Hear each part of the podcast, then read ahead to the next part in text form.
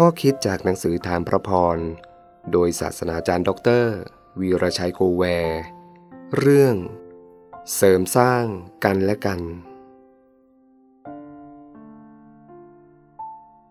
เหตุฉะนั้น จงให้กำลังใจซึ่งกันและกัน และเสริมสร้างซึ่งกันและกันขึ้น เหมือนที่ท่านกำลังทำอยู่แล้ว จงพากเพียรทำดีต่อกัน และดีต่อคนอื่นๆทุกคน 1 เทสโลนิกา บทที่ 5 ข้อ 11 และข้อ 15 ใครที่รู้สึกว่าอยากเปลีกตัวเอง ไม่อยากอยู่ใกล้ใคร และไม่อยากให้ใครมาอยู่ใกล้ ผู้นั้นจะต้องมีความผิดปกติ สังคมมนุษย์ เป็นสังคมที่ต้องอยู่ร่วมกัน เป็นเหมือนร่างกายที่มีอวัยวะหลายรูปแบบมาประกอบกันให้เป็นกายความเป็นกาย จะอยู่ได้อย่างปกติก็ต่อเมื่อ อวัยวะในกายประสานความร่วมมือเอื้ออาทรต่อกัน อวัยวะส่วนใดเจ็บ อวัยวะส่วนอื่นก็ช่วยกันดูแลรักษา อวัยวะทุกส่วนช่วยเหลือกันและกัน แต่ถ้าเมื่อใด อวัยวะคิดเห็นแก่ตัว มีความรู้สึกตัวใครตัวมัน ไม่ช่วยเหลือเกื้อกูลกัน ความเป็นกายก็จะพังลงในที่สุด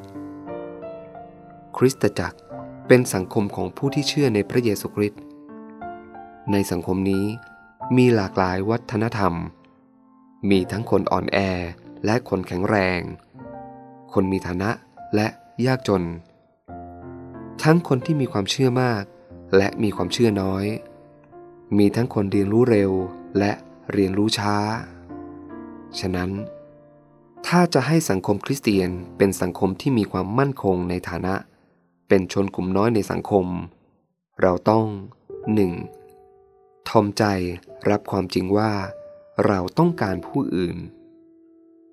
อย่าคิดว่าเราไม่ต้องการใคร อย่าปลีกตัวเอง ไม่คบหาสมาคมกับผู้อื่น